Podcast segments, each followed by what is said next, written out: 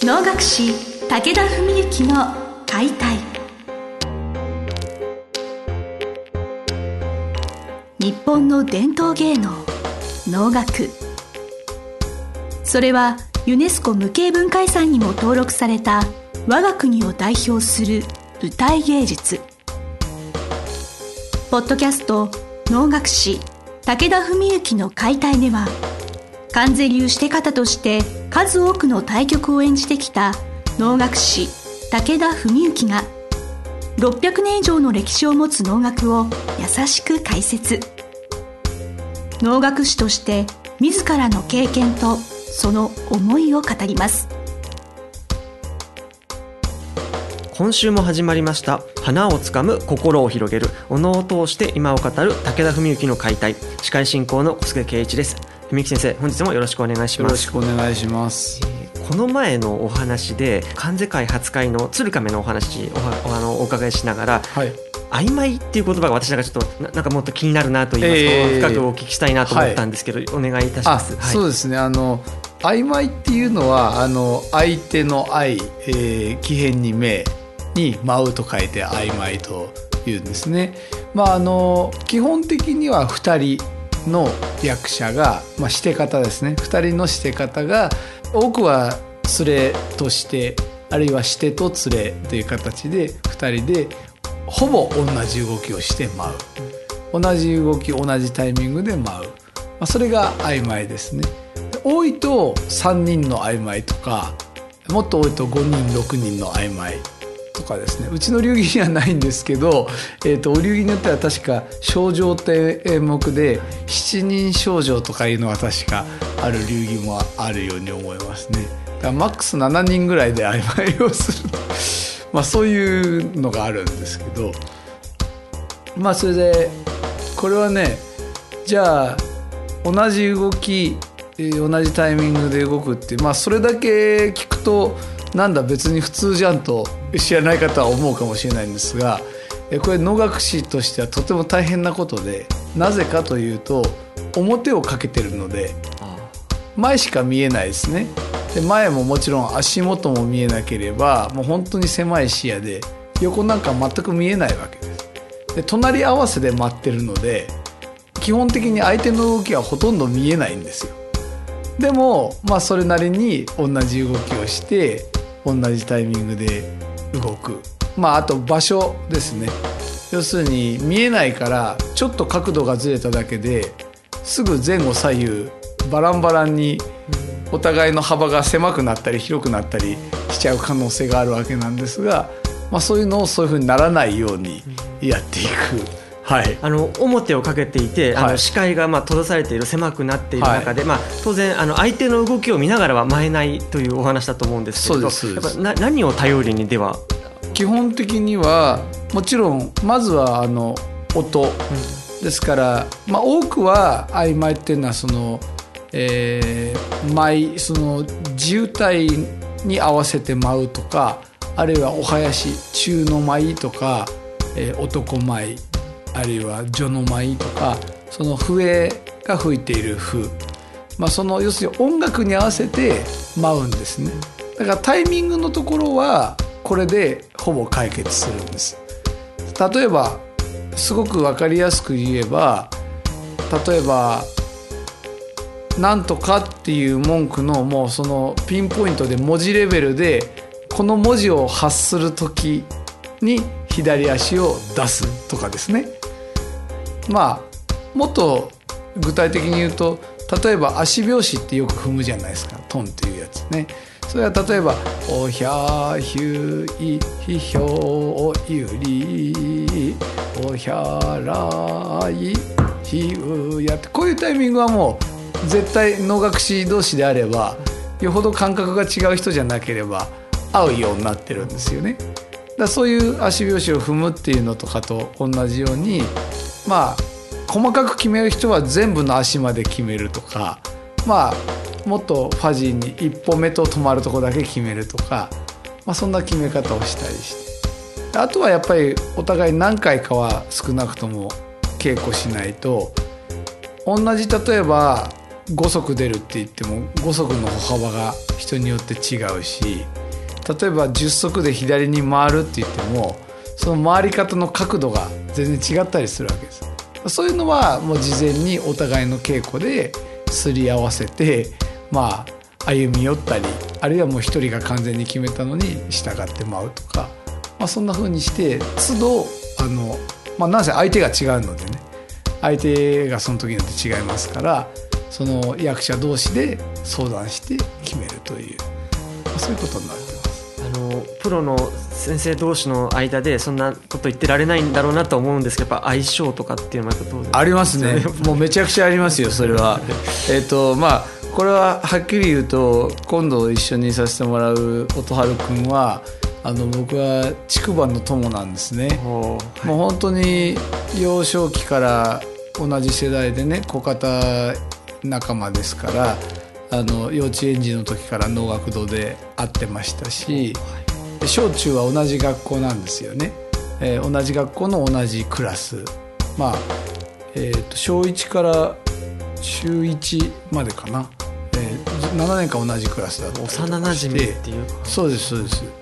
だからあのそういうのがあって。で駆け出しの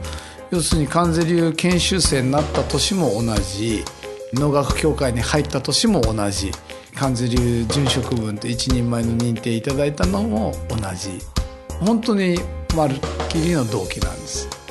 だからそういう意味ではあのいろいろ能の話もしてきてますし遠慮なくねものを言い合えるんで、まあ、そういう面では非常にやりやすい相手ですね。でもこれ例えばねどう言えばいいのかな。この音だけの番組だと非常に表現が分かりにくいと思うんですけど同じ一歩出すっていうんでもこの一歩を同じペースでスーピタってこう足をつける人と例えば最初動かさないでおいてスッて出す人とねこう要するに思いっきり溜めといて動かさないで我慢しといて我慢しといて我慢しといてさっと出す人もいればもう全部同じペースで歩くみたいな感覚の人もいれば、まあ、これ僕らためとノリっていうんですけど結局その着地のタイミングは一緒なんですよね。あのそれとても、はい、だからいくら着地のタイミングを決めても、うんうん、そこまでに至るプロセスが違えば全然ねこれ違うことになっちゃう。だから例えば8歩歩くとするじゃないですか、ね、仮に8歩歩くとして同じ時間がかかるとして、ね、例えば345678でこういうペースで歩く人と。12345678ってこう歩く人と。これ今同じぐらいの時間かかってるわけですよ。でも見たら全然違うものになっちゃいますよね。でそれはじゃあ一体何で合わせるかっていうと最終的には高いレベルで気なんですよね。気。ためとノリこの役だったらこの曲だったらあるいは今のこの演奏だったらどれぐらい我慢してためて12345678ってこういう感覚っていうのはもう本当に感覚でしかないのでなかなかこう一歩一歩全部決めたらもしかするとロボットみたいにぴったり揃うかもしれないんだけどそうするとまさにお人形さんとかロボットになっちゃってそこには人間のね、えー、まあよく言うところの人間の生身の人間からしか出ない生命エネルギーとかね木みたいなものっていうのがどんどんかけ離れていっちゃう可能性があるわけですねそういうことなんですよね。あのなんかおおのおの真髄の一端に触れたようななんかお話、えー、まあ、だからね本当にそういう面では例えばシンクロナイズドスイミングなんかとよく例えるわけなんですけどもう揃うっていうだけの話で言ったらまあああいうものとはもうはっきりや比較にならないぐらいねあんなに合わせることはできないしあそこまで合わせることを僕たちも正直目指してないんですよね。でそれはなぜかって言ったら音楽のテンポを一つとっても生身の人間が演奏して引っ張り合いがあるわけであってその時によって例えば「よほほ」で「よほ」っていう場合もあれば「よほほ」よほっていう場合もあればこれその時の生やし方によって違うし同じ人がやってもその時の雰囲気そこまで来てる流れによって違うしだそれは本番どうなるかは厳密には分かんないわけなんですね。そういうことになっちゃうと結局まあその何を合わせるんですかって言ったらまさに木っていうことになるわけであって、まあ、ただもちろんね一人が右に出てってるのに一人が左に出てってるとかそういうことになっちゃったらまずいんですけどもね歩くタイミングが5歩10歩ずれたらこれは大変なことになっちゃうんですけど、まあ、その大きな範囲の中では大体同じようなタイミングで動いててでもまあ前っぷりが近いっていうのがまあ一応多分理想とする舞とは言われています、ね、曖昧の、はい、この曖昧っていうのはその今日は「鶴亀」っていうところから始まったお話だったんですけれどやっぱいろんな曲にある、ええ、例えば「小袖蘇我」って曲だと蘇我の十郎と五郎兄弟の舞ですね。とかあとは一番究極的なのはね「二人静か」っていう演目があってこれは要するに若菜を摘む女に静御前の幽霊が乗り移って憑依してるわけなんですけどそれと実際その静御前の幽霊が影として出てきて2人で舞う。だこれはもう本当に静かの、えー、魂が乗り移ってる、えー、女と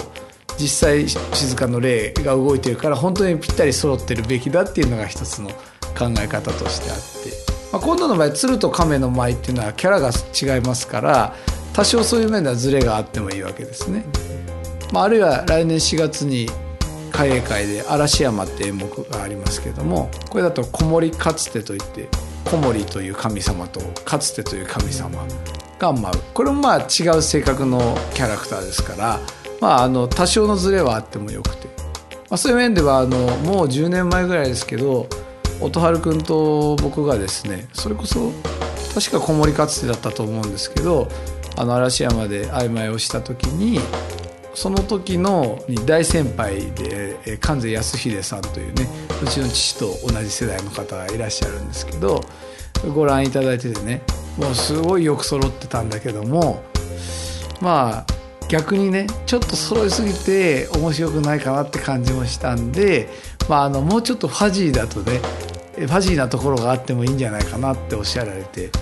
まあ、それ以来僕らの間ではファジーっていう言葉がずっと流行ってるんですけど今でも流行ってるんですけど半分ネタみたいな感じでいい加減にやってる時もあのファジーな感じでとか言って言ったりとか、まあ、真面目にやっててもちょっとファジーな感じでとかね。そういう言葉をよく使ってあのこの回の落としどころに私ちょっと見えてきたんですけれど、はい、あの曖昧のお話でそのまあ友の相対しながらあの相手の愛に舞うだから曖昧という中という曖昧と、はい、ファジーも辞書的な意味で調べると曖昧って出てくるじゃないですか。それでは多分そのいい加減にはやらないけれど、ええ、まあそのしんあのぴったり合わせなければいけないけどどっかそこにあの曖昧さというものを残すところに何かその面白みがあるんだな。だからよくまあ半分真面目半分本気でねまあ曖昧な曖昧にしておきましょうみたいな、ね、言うんですねやっぱり。言ったりはしてるんですけどね。なるほど、はい、ちょっと私多分これまでの鑑賞歴で曖昧を見たことがないんじゃないかなと気がつきまして、えー、ちょっとそれをみあのぜひ拝見するまで舞台に足を運びたいなと。そうですね。ぜひぜひお願いします、はい、どうもありがとうございます。本日は文幸先生から関世界初回の鶴亀にあります曖昧についてお話をお伺いしました。先生どうも今日はありがとうございました。ありがとうございました本日の番組はいかがでしたか？番組では武田文幸への質問を受け付けております。ウェブ検索で「武田文幸」と入力し検索結果に出てくるオフィシャルウェブサイトにアクセス。その中のポッドキャストのバナーから質問フォームにご入力ください。ぜひ遊びに来てくださいね。